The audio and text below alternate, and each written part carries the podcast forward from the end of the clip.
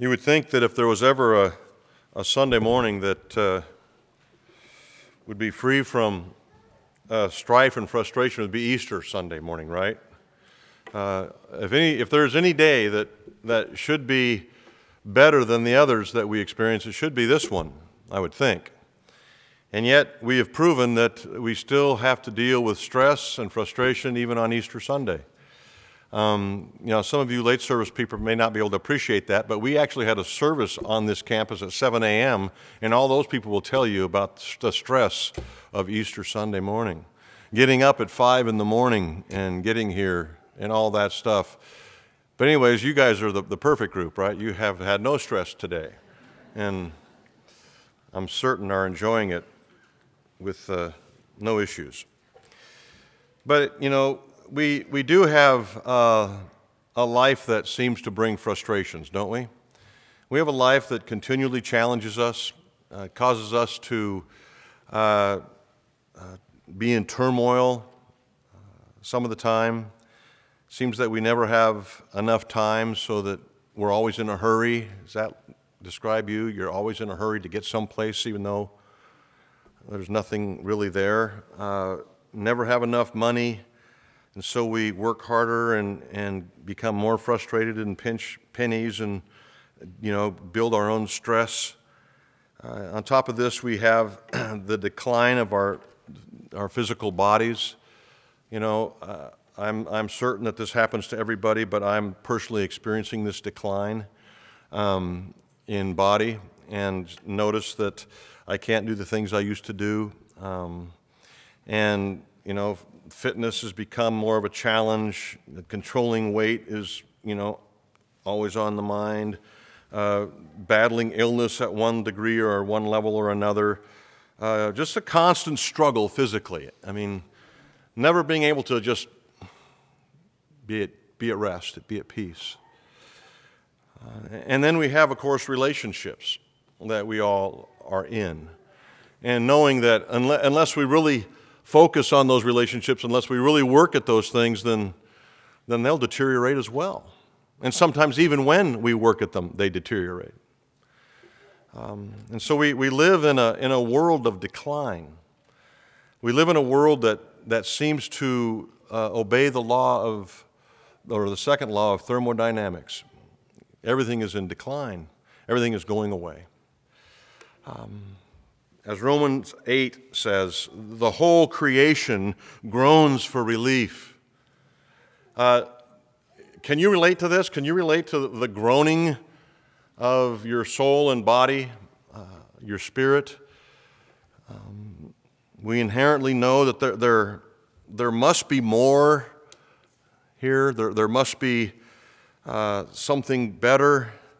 We, we know that, that something seems to be out of order. And let me say something we are right. Something is out of place. Uh, our, our soul and our body long for renewal. They long for immortality that only God can provide. We, we long for the new, don't we? we? We love new things, new cars, new clothes, new experiences, new relationships. We, we we long for those things. We long for a new, incorruptible body, one that can live like we know deep in our souls we were meant to live, one that we can, uh, a body that we can live with that will leave all these struggles and stresses in the rearview mirror.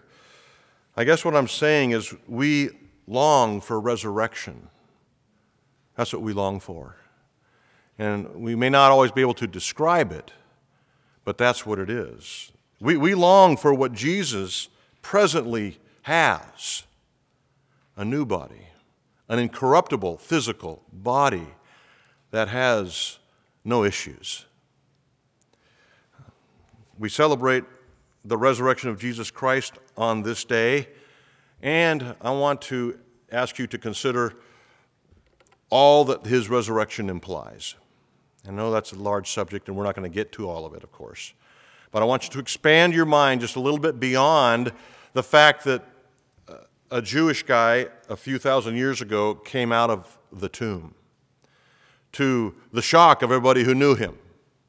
I want you to consider the implications of that historical fact.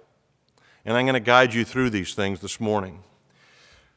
The great Charles Spurgeon said this The resurrection of our divine Lord from the dead is the cornerstone of Christian doctrine.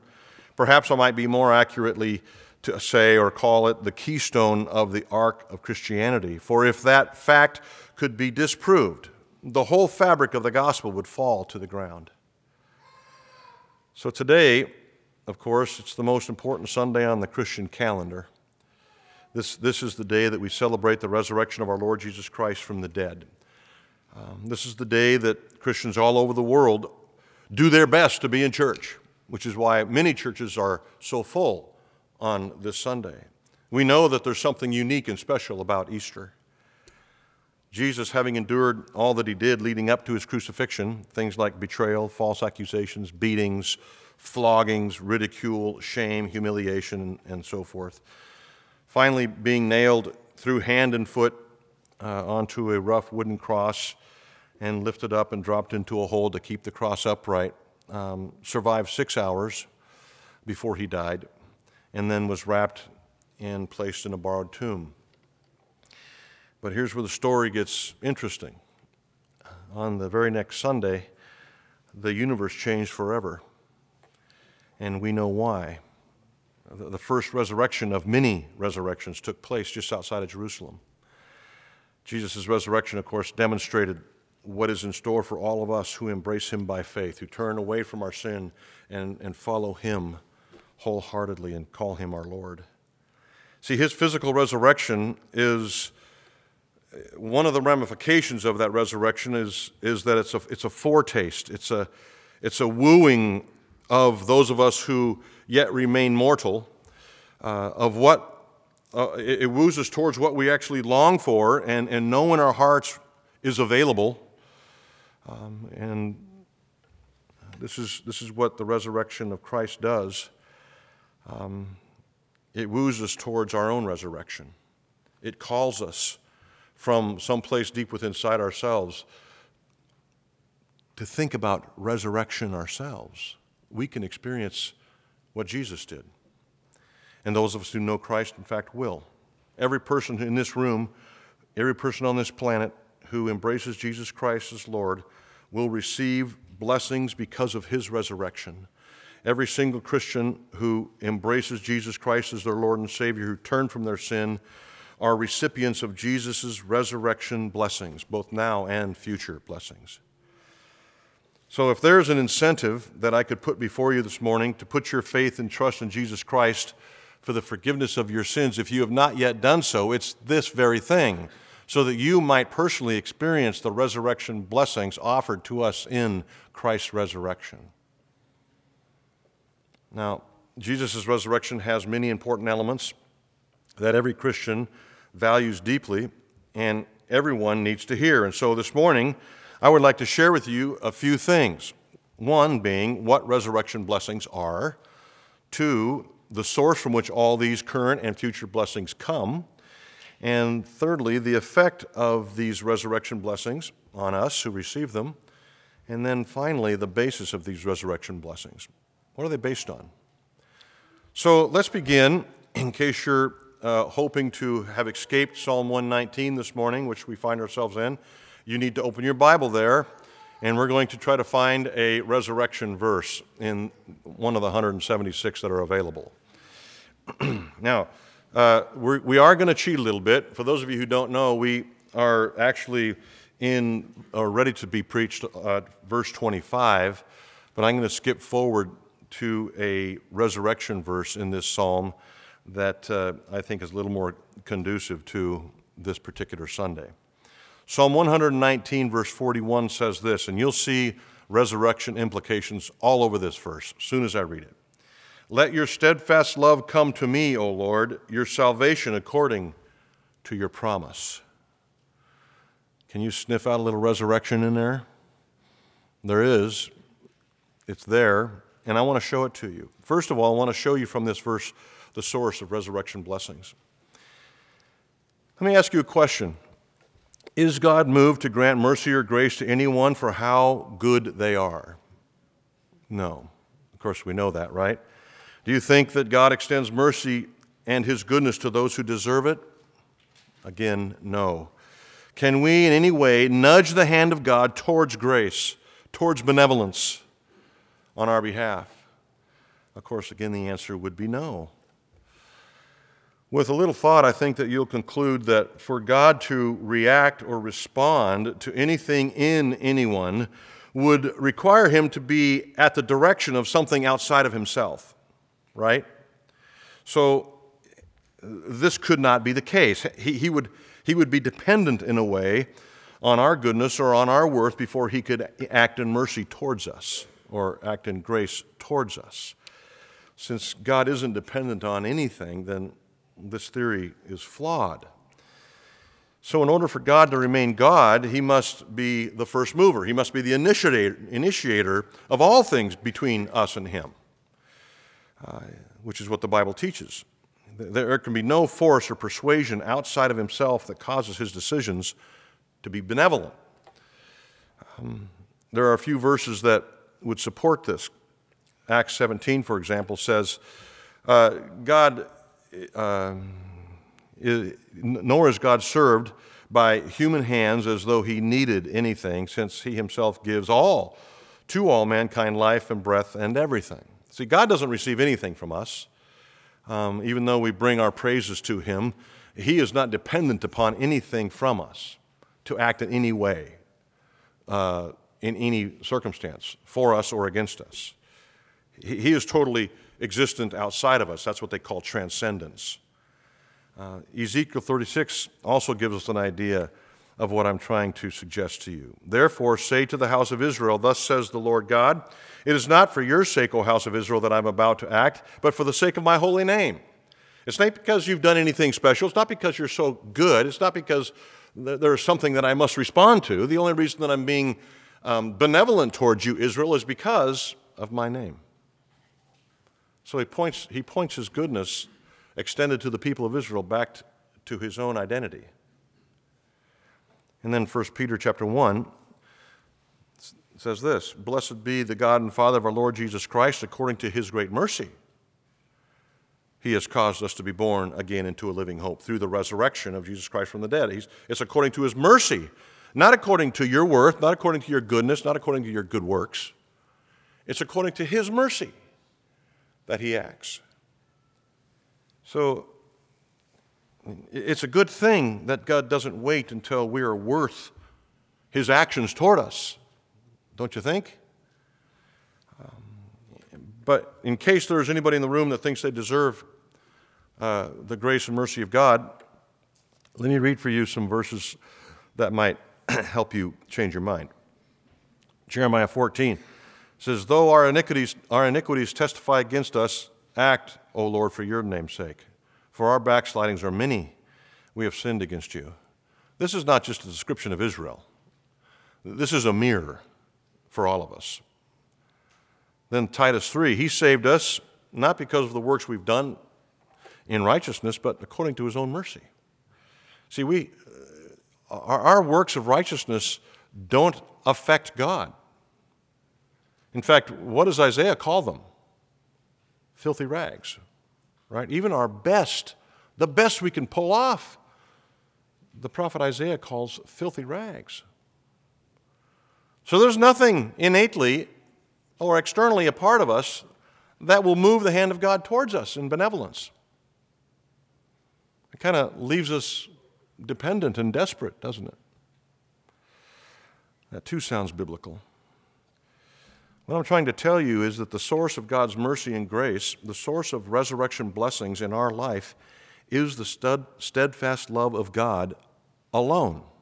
This is what verse 41 says in Psalm 119 Your steadfast love come to me. Let your steadfast love come to me, Lord, for your salvation. You see, it is only his steadfast love that is the source or the fountain from which God's mercies flow. And you could ask the question that Israel did well, why do you love us? And this is what God told Israel in Deuteronomy because I chose to. So God has chosen to love us out of his own free will. And I, will add this, this uh, adjective it's uninfluenced free will. There is nothing that's nudging the hand of God for our benefit that flows from us.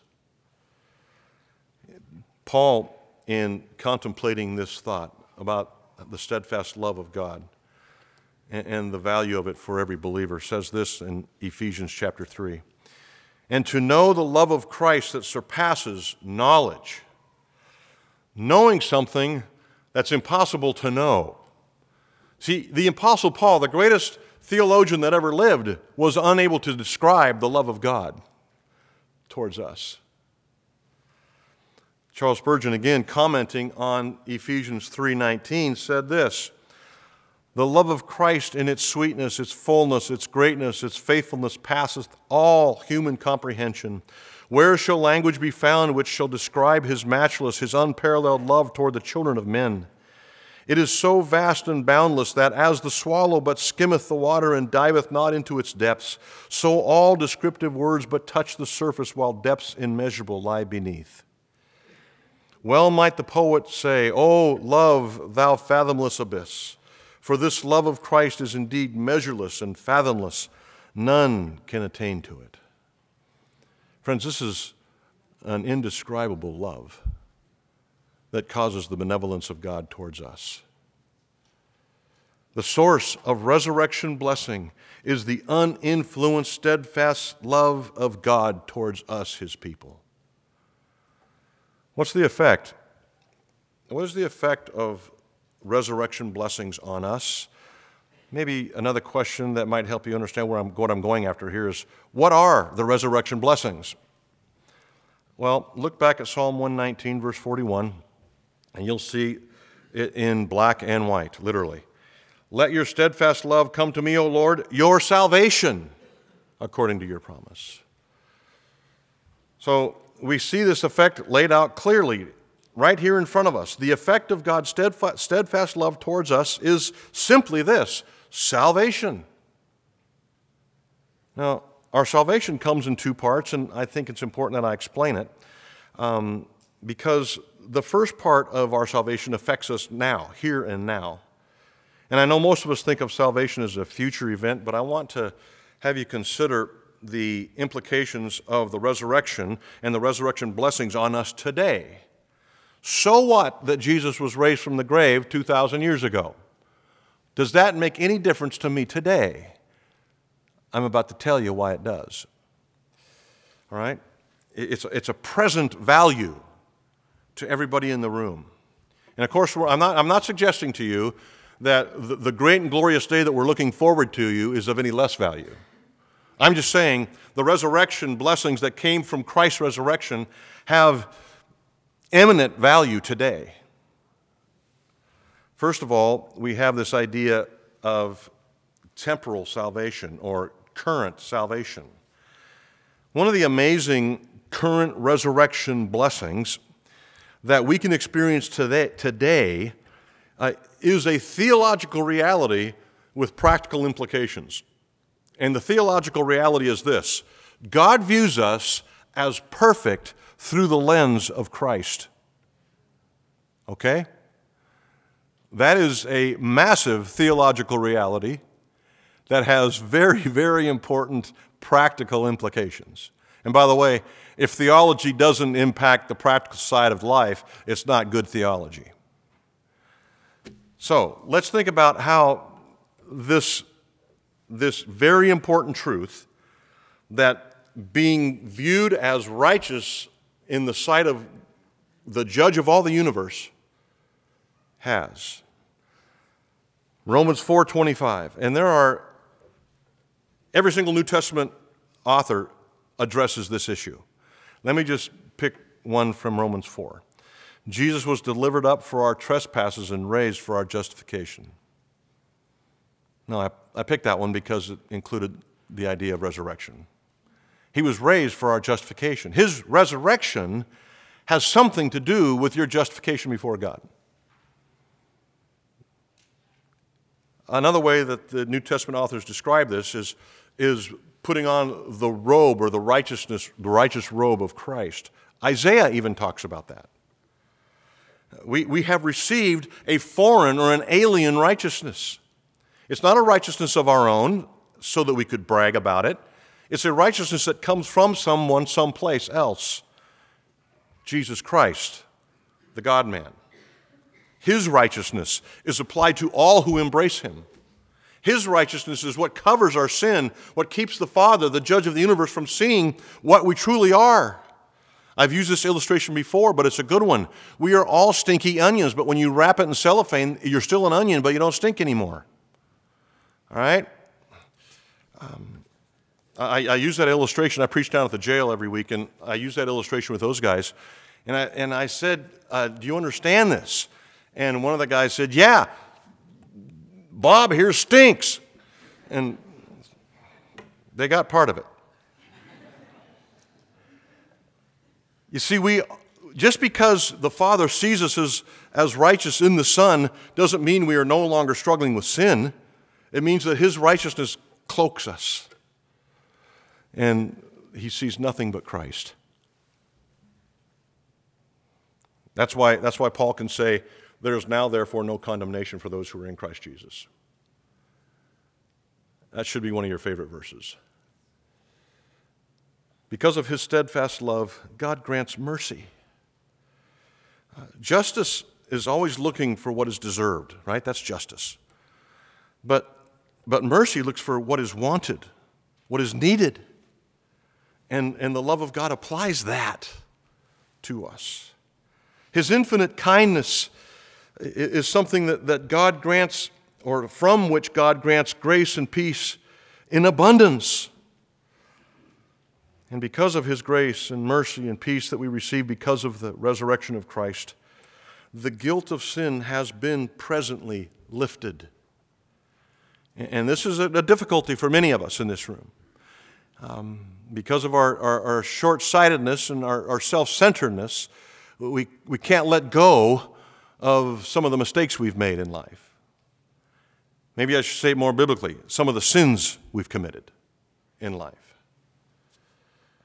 But here we see in, in the, the beautiful implications of the resurrection how God's bringing his son back to life deals with our guilt of sin.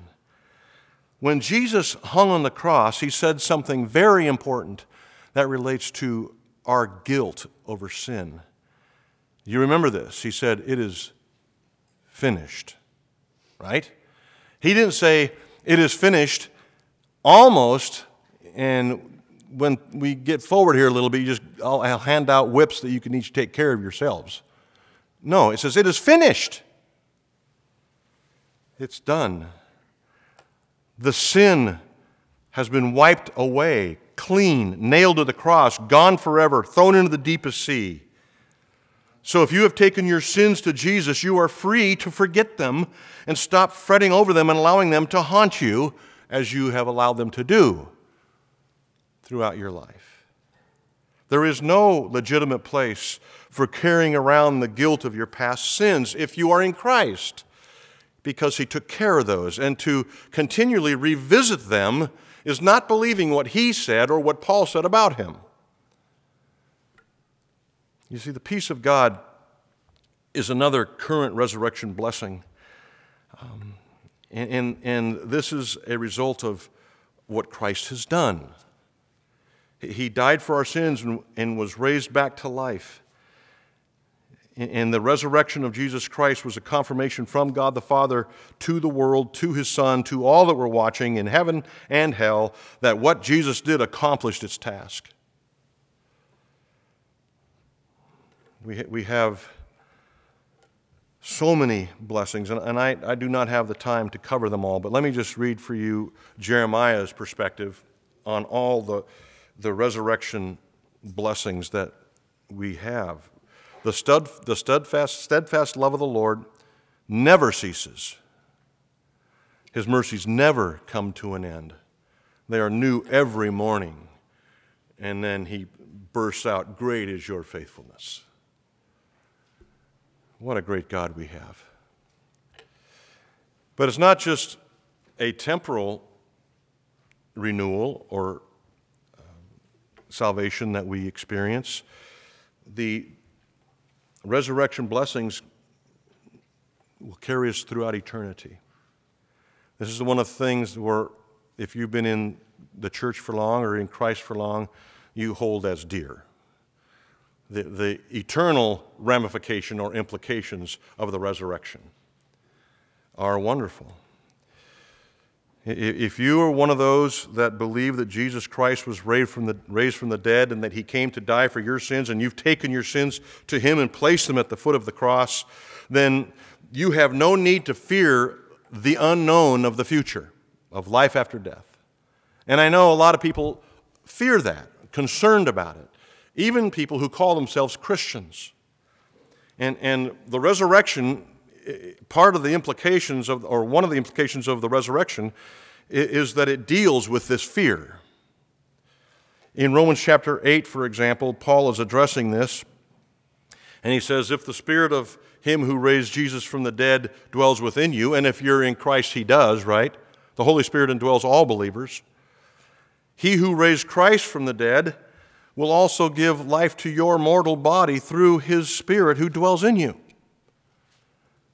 So, the same Spirit who raised Jesus Christ from the dead is going to do that same work in you after you've died.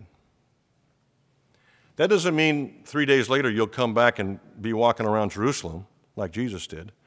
Our, our physical resurrection is a reality. It'll, it'll be identical to Jesus' physical resurrection, but our resurrection will not take place until Jesus comes a second time. And at his coming, all who have died in Christ will be raised incorruptible.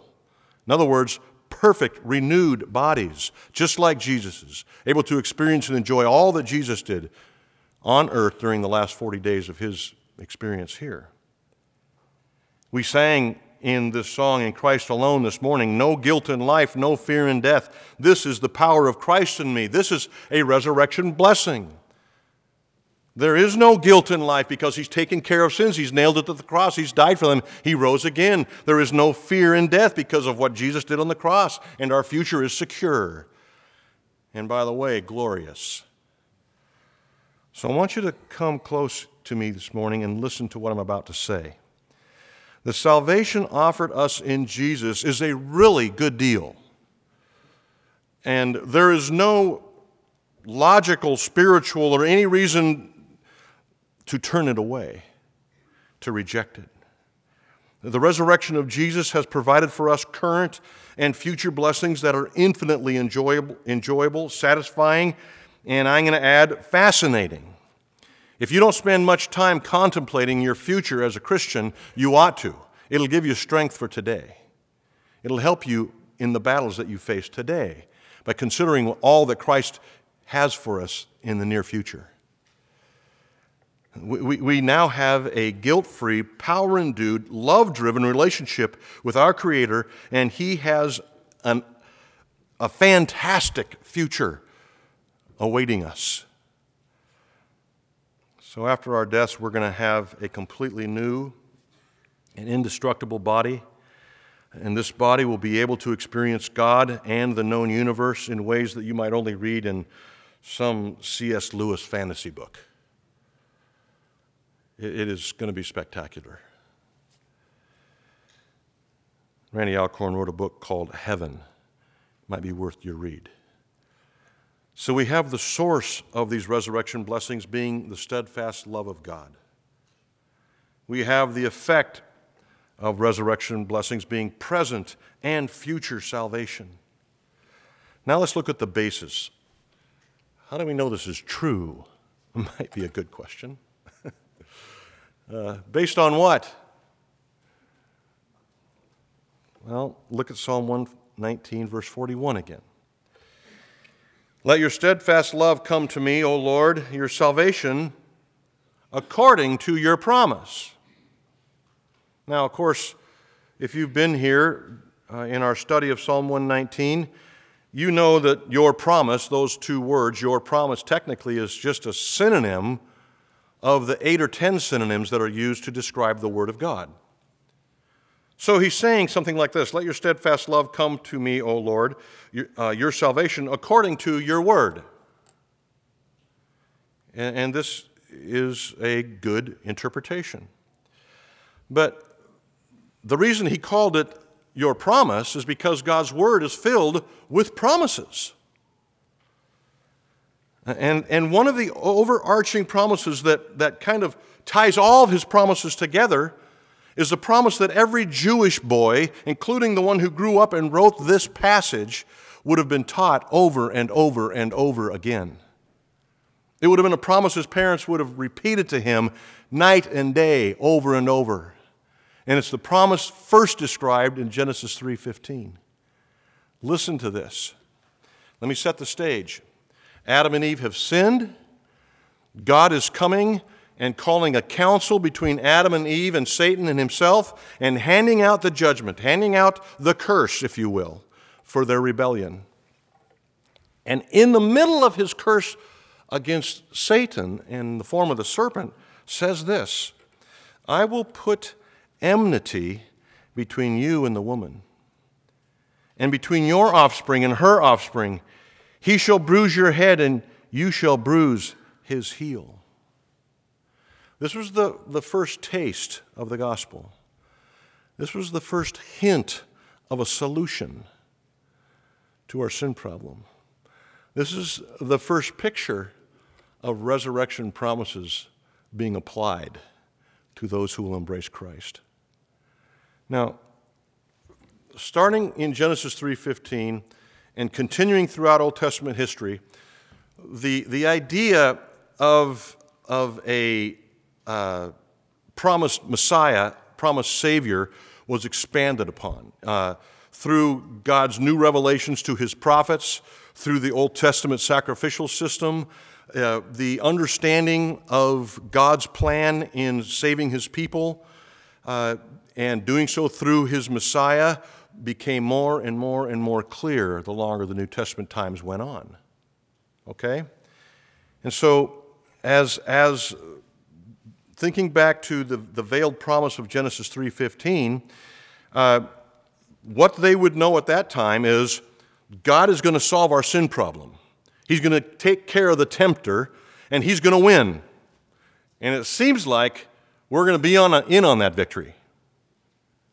That's what Adam and Eve heard in hearing the condemnation of the serpent. They heard the promise. Um, as this Old Testament promise began to unfold, it becomes more clear to everybody that's reading, including everyone who's participating in the Old Testament. Um, Adam and Eve didn't know as much as, as Abraham, and Abraham didn't know as much as David, and so forth and so on, all the way up to the time of John the Baptist to introduce Christ. The amazing thing about this promise, this promised Messiah, is that it wasn't just Israel's Messiah, as they had thought. You see, God had determined to send a Savior who would be the Savior of all people. Remember, to whom the promise was given. Who was it given to? Adam and Eve, the parents of all people. Adam and Eve were not Jewish. Adam and Eve were the parents of all people. The promise for, is for all people. The Savior is for all people. This Messiah would come to earth. He would live a perfect life. He would die like the sacrificial lambs of the Old Testament sacrificial system. He would die for the sins of the people. This is why John the Baptist introduced Jesus to Israel by saying, Behold, the Lamb of God who takes away the sin of the world. And he points to Jesus.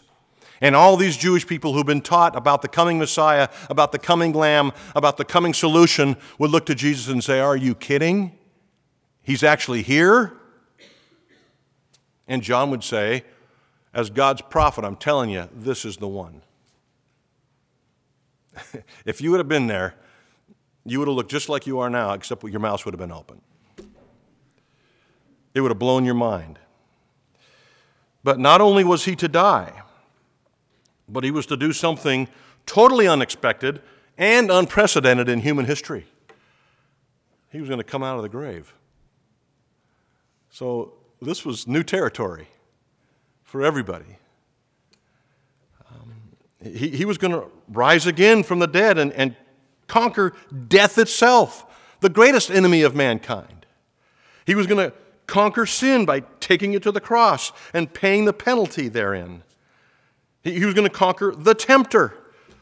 It was at Calvary where Satan's head was crushed by the heel of the Messiah. And thus, Jesus Christ fulfilled all the promises all the way back to Genesis 3:15. And in this resurrection promise, in this resurrection reality, in Jesus Christ coming out of the dead, a great and new and wonderful promise is made for all of his followers. You too will be resurrected. So, what am I saying?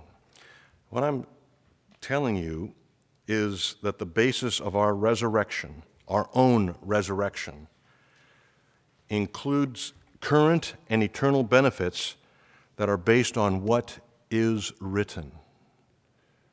All right? It's based on the promises of God. There, there isn't a more succinct summary of the gospel and all the implications of it than Psalm 119, verse 41. The Apostle Paul, when he was writing to the Corinthians, he went back to the same well. He said this in 1 Corinthians 15 For I delivered to you as of first importance what I also received. Who, from who? From God.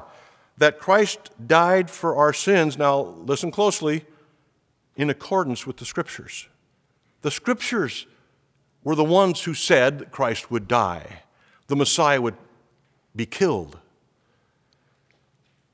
All right? And then Paul says that he was buried that he was raised on the third day. And again, he says the same statement in accordance with the scriptures. All this was foretold hundreds of years before Christ lived on this planet. You may think, man, this resurrection thing's kind of a foreign concept.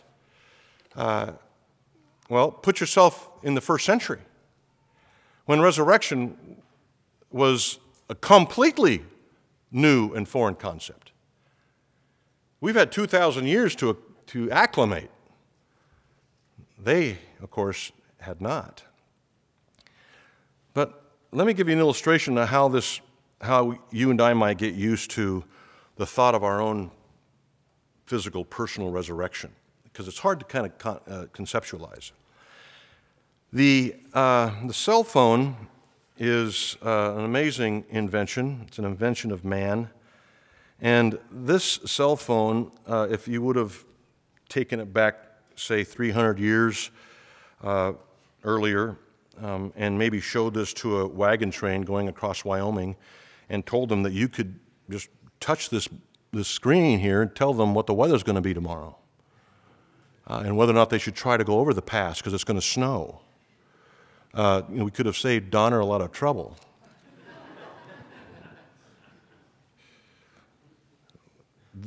this would have been, this would have been a, miracular, a miracle on the level of the resurrection. But you and I look at this little black thing and we don't think anything of it. We're just waiting for the, the newer issue. You know, we're not, we're not impressed by this thing anymore. Do you remember when the first cell phone came out? You had to carry that battery around, a 40 pound battery in a suitcase. And that's not a joke. That thing was a beast. But we were all impressed. A guy walking around with a, you know, with a massive suitcase with a cord coming out of it, man, that guy's got it going on. You know, now this, it doesn't impress us anymore. You know what? Resurrection is not going to impress you after you've been raised yourself. It's going to be very familiar to you. You're going to just realize it as another divine act of God, just like creation. We go outside every day and see creation, and we're not all that impressed with Mount Adams anymore. We're not all that impressed with any kind of created beauty, really, anymore. Unless someone points it out and says, hey, you got to look at that. Look at the sunset this morning. No. The same way, the resurrection, when we come out of the, out of the tomb and are physically resurrected, it will become familiar to us, and we'll say, yeah, this is exactly what God had in mind. Now, let me, let me try to share with you in closing uh, I think, a really important implication of resurrection blessing. In order to receive resurrection blessing, you must do something with the invitation to participate. You know, you can get an invitation to a, a great ball, and unless you show up, you miss the festivities, right? It's very similar to salvation. You may know everything about salvation. You may have heard it a hundred times. You may be raised in a family, raised in a church. You may have the stories backwards and forwards. You could, you could tell all the stories yourself. But the question is have you received the invitation personally? Have you showed up? Listen to Psalm 119, verse 41 again. This is a prayer from the psalmist. Let your steadfast love come to me. Let your steadfast love come to me. He is running after it. He has received the invitation. He has come to the source, the steadfast love of God. He has come to the Lord. He says, Let your steadfast Lord come to me, O Lord. He knows to whom to pray. He knows the only source of hope. He knows the place where the only one who has the power to renew everything, to hit restart. He is the only one who can satisfy the resurrection yearnings of your soul. He's the only one who can forgive your sin and give you that new heart that's required to know God, to experience Him. He's the only one who can qualify you for resurrection blessings. In order for you to personally receive the mercy and grace that is offered in Jesus Christ, in order for you to take hold of the invitation to receive his resurrection blessings, you must call out to God, Oh Lord, let me experience your steadfast love. You must take your sins to God and lay them at the foot of Jesus' cross and acknowledge your sin and your need for God and plead His mercy and forgiveness and believe and trust that what the Bible says is true, that if you'll do that, He will forgive them. He will renew all things, literally with a wave of a hand. He is God, we're talking about, who came out of the grave. Let your steadfast love and salvation Come to me, O Lord. Is that the prayer of your heart this morning? Let me close with this quote from Spurgeon about resurrection. Once more, the resurrection of Christ is operating at this present time with a quickening power on all who hear the word aright. The sun is to the vegetable world a great source of growth in this month of April, he goes forth with life in his beams, and we see the result. The buds are bursting, the trees are putting on their summer dress, the flowers are smiling, and even the seeds which we buried in the earth are beginning to feel the vivifying warmth. They see not the Lord of the day, but they feel his smile over what an enormous territory is the returning sun continually operating. How potent are his forces when he crosses the line and lengthens the day. Such is the risen Christ. In the grave, he was like the sun in his winter solstice, but he crossed the line in his resurrection.